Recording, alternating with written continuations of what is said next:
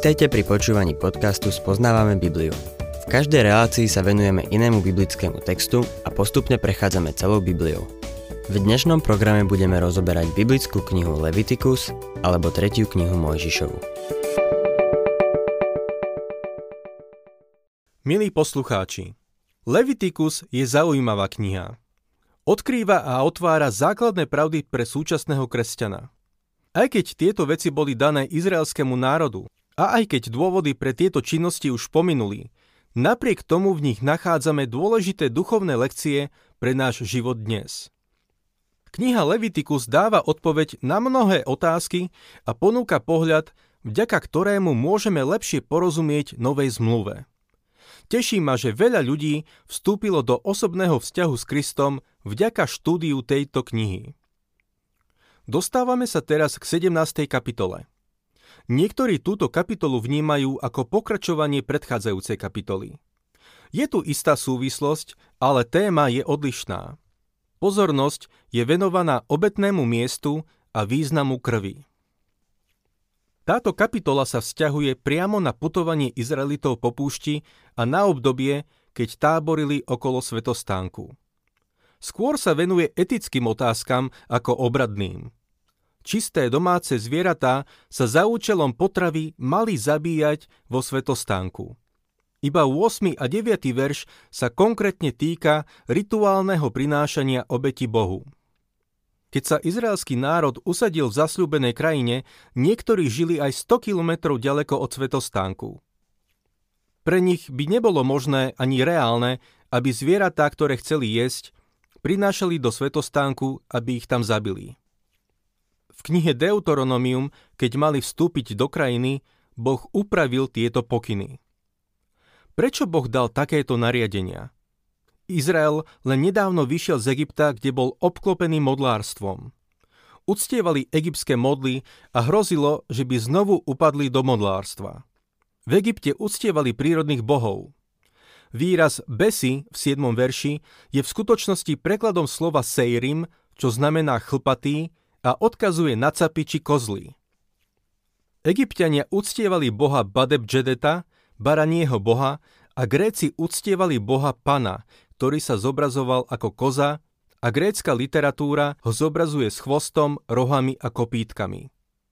Stredovekí kresťania potom stotožnili tento obraz s diablom. Slovo panika pochádza z tohto obdobia a opisovalo hrôzu spôsobenú diablom. Izraeliti nesmeli nikde zabíjať zvieratá len vo svetostánku, aby tak predišli pokušeniu obetovať ich nejakým božstvám. Ďalej sa v tejto kapitole dočítame, že za žiadnych okolností nesmeli jesť krv. A to z konkrétneho dôvodu. Krv predstavovala život. Za tým sa skrýva dvojaký... Za tým sa skrýva dvojaký dôvod. Život je posvetný. Ani zvieratá sa nesmeli bezdôvodne zabíjať. A po druhé, krv poukazuje na Kristovu obeď. Krv je posvetná a treba ju chrániť, no Kristus musel dať svoj život, aby hriešnik mohol žiť. Krv a život sú synonymá. Človek nesmel jesť krv. Máme však piť Kristovú krv, čo znamená, že máme vierou prijať Kristovú preliatú krv, Kristov život, ktorý dal, aby sme my mohli žiť. Je dôležité, aby sme hovorili o krvi. Všimol som si, že tam, kde sa málo hovorí o hriechu, sa zároveň znevažuje aj drahá Kristova krv. Jeden slávny kazateľ raz prišiel do Washingtonu a oslovila ho istá dáma. Povedala, pán doktor, dúfam, že nebudete hovoriť príliš veľa o krvi ako náš predchádzajúci kazateľ. Jeho odpoveď je veľmi poučná. Pani, nebudem hovoriť o krvi príliš veľa. O, to som veľmi rada, skočila mu do toho. Potom však dodal, nikdy sa o krvi nehovorí príliš veľa. Otvoreme si teda 17. kapitolu knihy Leviticus a budem čítať prvé dva verše. Hospodin oslovil Mojžiša. Oznám Áronovi, jeho synom i všetkým Izraelitom a povedz im, toto prikázal hospodin. Ako vidíme, tieto pokyny neboli určené len pre Mojžiša a Árona, ale aj Áronových synov a celý izraelský národ. Je zrejmé, že Boh teraz zasahuje do osobného a súkromného života Izraelitov. Neurčil len, ktoré zvieratá sú čisté a ktoré nečisté, ale takisto stanovuje pravidlá, ako majú čisté zvieratá konzumovať. Život jeho ľudu sa má odlišovať od okolitých pohanských národov. Budeme to potom vidieť aj v nasledujúcej 18. kapitole. Pokračujme 3. až 6. veršom. Ktokoľvek z domu Izraela zareže bíčka, jahňa či kozu v tábore alebo za táborom, alebo obetné zviera neprivedie ku vchodu stanu stretávania na obetný dar hospodinovi pred jeho príbytok, ten sa dopúšťa viny. Prelial krv, bude teda odstránený spomedzi svojho ľudu. To preto, aby Izraeliti, keď privádzajú ku kňazovi svoje obety, ktoré kedysi obetovali na poli, privádzali hospodinovi ku vchodu stanu stretávania. Budú ich obetovať ako obetu spoločenstva hospodinovi. Kňaz krvou pokropí hospodinov oltár pri vchode stanu stretávania a spáli tuk na príjemnú vôňu pre hospodina. Toto je ďalší z tých zvláštnych zákonov, ktorý sa netýka obradného prinášania obetí. Keď sa na to pozorne pozrieme, uvedomíme si, že tieto zvieratá slúžili ako jedlo pre Boží ľud. Inými slovami, Boh požaduje, aby ho prizvali k stolovaniu. Týmto opatrením Boh zamedzil prístup k pohanským bohom. Prečo Boh na tom tak trval? Ak si chceli dať na večeru jahňa, museli ho priniesť do svetostánku a tam ho zabiť. Čo ak nechceli, aby sa vedelo, že očakávajú niekoho na návštevu? Čo ak zabudli pozvať svokrovcov? Na tom vôbec nezáležalo. Zviera sa muselo zabiť vo svetostánku. Bolo to tak kvôli ich minulosti a odkiaľ prišli. Pohania totiž obetovali jedlo, ktoré jedli modlám. Boh týmto spôsobom zamedzil svojmu ľudu cestu k modlárstvu, duchovnej temnote a odsúdeniu. Keď žili v Egypte, napriek tomu, že boli otroci, boli modlári ako egyptiania. Boh ich nevykúpil, pretože boli lepší. Vykúpil ich, pretože počul ich nárek a pamätal na svoje zasľúbenie, ktoré dal Abrahámovi, Izákovi a Jákobovi. Keď Boh uzavrie zmluvu, dodrží ju. Odkiaľ vieme, že v Egypte boli modlári? Ezechiel o tom hovorí v 20. kapitole v 6. až 8. verši. V ten deň som zdvihol ruku k prísahe, že ich vyvediem z Egypta do krajiny, ktorú som pre nich vyhliadol, ktorá oplýva mliekom a medom. Bola najkrajšia zo všetkých krajín. Povedal som im, každý nech odvrhne svoje ohavné modly, ku ktorým upieral oči a nech sa nepoškvrňuje egyptskými modlami. Ja som hospodín, váš boh. Oni sa však zopreli a nechceli ma počúvať. Nikto neodvrhol ohávne modly, ku ktorým upieral oči, aby ani neopustil egyptské modly. Vtedy som povedal, že vylejem na nich svoju prchkosť, kým neskončí môj hnev proti ním v Egypte. Boh ich chcel odtrhnúť od ich podlej minulosti v Egypte. Uctievali zvieratá, prelievali a obetovali meso modlám. Pochopenie tohto pozadia je dôležité pre porozumenie Pavlových nariadení v prvom liste Korintianom v 8. a 10. kapitole. Korintenia boli pohania, ktorí prinášali a obetovali svoje zvieratá modlám. Nechali tam svoje zviera, meso zobrali do chrámu a predávali ho na tamojšom trhu. Najchutnejšie medailóniky z hovedzieho mesa sa v tom čase predávali v chráme. Bol to vtedajší supermarket – v novozmluvnej dobe zbožní Židia odmietali kupovať meso, ktoré bolo obetované modlám. Obrátení pohania nemali výčitky svedomia, keď jedli meso obetované modlám, lebo si uvedomovali, že tieto modly neboli ničím. Židovskí kresťania však nechceli jesť spolu s kresťanmi z pohanského prostredia kvôli mesu obetovanému modlám. Ako vidíme, táto pasáž v knihe Levitikus stojí na pozadí Pavlových nariadení Korintianom.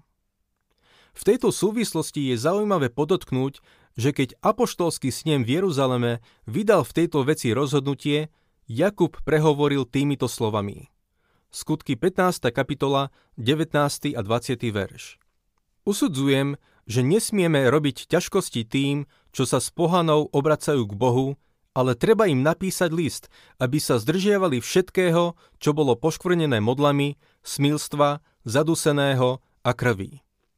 Boh učil kresťanov z pohanského prostredia, že život je posvetný. Mimochodom, dodnes sa zabíjanie zvierat spája s pohanskou bohoslužbou medzi hinduistami a v Iráne. Izraeliti mali na púšti v skutočnosti málo mesa na jedenie. Môžeme to vyčítať napríklad z príbehu o prepeliciach v 11. kapitole knihy Numery. Sťažovali sa, že nemajú žiadne meso a bedákali. Kto nás nasíti mesom? Na Boží príkaz potom zadul vietor a od mora privial prepelice. Nedostatkom mesa trpeli všetky staroveké národy a východné krajiny dodnes trpia nedostatkom mesa. V niektorých krajinách nejedia meso takmer vôbec a sú vegetariánmi. Izraeliti mali priniesť čisté zviera ku vchodu do stanu stretávania, kňaz ho zabil a krvou pokropil oltár. Tuk obetoval ako príjemnú vôňu pre hospodina. Zvyšok zvieraťa vrátil majiteľovi a ten ho mohol pripraviť na stôl. Teraz možno lepšie chápeme, prečo sa veriaci spomedzi Židov stránili pohanov, ktorí jedli meso kúpené v pohanskom chráme. Vráťme sa k nášmu textu. Levitikus 17. kapitola 7. verš. Už nebudú prinášať obety besom, ktorých smilne nasledovali. Toto bude pre nich a pre ich pokolenia trvalo platné ustanovenie. Už som spomenul, že besy znamenajú chlpatý. Evangelický preklad to slovo prekladá ako modly podobné kozlom a roháček ako capy démoni. To isté slovo je použité v druhej knihe Kronickej v 11. kapitole 15. verši. Tam sa píše Ustanovil si vlastných kňazov pre výšiny a pre besov, aj pre telce, ktoré zhotovil. Takto Nebátov syn Jarobeám zviedol Izrael k hriechu. Obetovanie besom predstavovalo hanebné a nemravné uctievanie prírody, ktoré súviselo s pohanským bohom panom. Boh hovorí svojmu ľudu, nerobte to, to zviera prinesiete ku vchodu svetostánku. Preto za porušenie tohto príkazu nasledoval taký prísny trest, ako sme čítali vo štvrtom verši. Po príchode do zasľúbenej krajiny sa tento zákon upravil, ale jeho podstata zostala trvalým ustanovením je veľmi, veľmi dôležité, aby sme to pochopili. Izraelitom hrozilo, že sa vrátia k modlárstvu a bezúznej nemravnosti. Boh ich chcel predtým ochrániť. Pokračujme v našom texte 8. a 9. veršom. Ďalej im povedz, ktokoľvek z domu Izraela alebo z cudzincov, ktorí bývajú medzi vami, obetuje spaľovanú obetu alebo pripraví obetnú hostinu, alebo obetné zviera neprivedie ku vchodu stanu stretávania, aby ho pripravil hospodinovi, bude odstránený spomedzi svojho ľudu. Boh je veľmi konkrétny, čo sa týka prinášania zvierat za účelom jedenia alebo obetovania. Boh nedovolil, aby zviera priniesli ako obeť a potom ho zobrali domov na jedenie. V týchto dvoch veršoch hovorí o prinášaní zvierat na spaľovanú obeť. Keď priniesli zviera na obetovanie, museli ho obetovať podľa zákona o spaľovanej obeti. Mali len jedno obetné miesto. Pán im to opakovane pripomínal, aby ich odvrátil od modlárstva. Platilo to aj pre cudzincov, ktorí sa usadili v Izraeli. Vždy na nich číhalo nebezpečenstvo, že by sa nechali ovplyvniť pohanmi. Mali tendenciu skôr sa obrátiť k pohanstvu, ako ich získať pre pána. Aj pre nás platia Pavlové slova z prvého listu Korintianom 10. kapitoly 14. verša. Preto, moji milovaní, stránte sa modloslužby. A takisto z druhého listu Korintianom 6. kapitoly od 14. po 17. verš. Neťahajte cudzí jarmo s neveriacimi. Veď čo má spravodlivosť spoločné s neprávosťou a aké spoločenstvo má svetlo s tmou? A aký je súlad Krista s Beliárom a aký má podiel veriaci s neveriacimi? Ako patrí k sebe Boží chrám a modlí? My sme predsa chrám živého Boha, ako hovorí Boh. Budem v nich prebývať a medzi nimi prechádzať sa a budem ich Bohom a oni budú mojim ľudom. Preto vidíte spomedzi nich a oddelte sa, hovorí pán. Nečistého sa nedotýkajte a ja vás príjmem. Toto je dôležitý princíp, ktorý platí aj pre církev. Vždy existuje nebezpečenstvo, že veriaci bude ťahať jarmo spolu s neveriacimi v otázke náboženstva, politiky, manželstva, biznisu alebo spoločenského života. Boh vo svojom slove predtým varuje. Čítajme ďalej v našom texte od 10. po 11. verš. Ktokoľvek z domu Izraela alebo z cudzincov, ktorí bývajú medzi vami ako hostia, bude jesť nejakú krv, obrátim sa proti nemu Každého, kto by jedol krv, odstránim zo spoločenstva jeho ľudu. Veď v krvi je život tela. Určil som vám ju na oltár na vykonávanie obradov zmierenia za váš život. Krvou, v ktorej je život, získava sa zmierenie. Tento jedenácty verš považujem za jeden z kľúčových veršov tejto knihy. V krvi je život. Opakuje sa to v 14. verši. To je základ pre všetky obete. Čítajme ďalej 12. až 14. verš. Preto som povedal Izraelitom, nikto z vás nesmie jesť krv, ba ani cudzinec, ktorý býva medzi vami ako host, ju nesmie jesť. Ktokoľvek z Izraelitov a z cudzincov, ktorí bývajú medzi vami, uloví zviera alebo vtáka, čo sa smie jesť, nechá mu vytiesť krv a zakryje ju zemou. Veď život každého tvora je v jeho krvi. Ona ho oživuje. Preto som Izraelitom povedal, nesmiete jesť krv nejakého tvora, lebo život každého tvora je v jeho krvi. Každý, kto by ju jedol, bude odstránený. Pán Ježiš povedal niečo veľmi zaujímavé. Kto je moje telo a pije moju krv, má väčší život a ja ho vzkriesím v posledný deň. Veď moje telo je pravý pokrm a moja krv je pravý nápoj. Kto je moje telo a pije moju krv, zostáva vo mne a ja v ňom. Ježiš hovorí, že musíme vierou prijať jeho prelietú krv za svoje hriechy, aby sme mali život, pretože v krvi je život. Ježiš prelial svoju krv a dal svoj život. Život je v krvi. Toto je dôležitá pravda, ktorá je väčná. Toto vysvetľuje, prečo Ábelova obeď bola lepšia ako Kainova.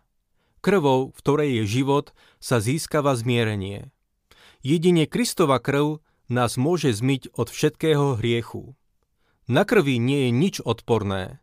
Odporný je náš hriech.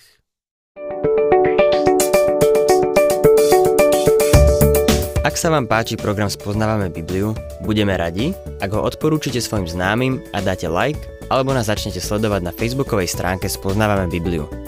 A ak vás niečo oslovilo alebo zaujalo, napíšte nám cez Facebook alebo na adresu spoznávame.bibliu zavinač gmail.com.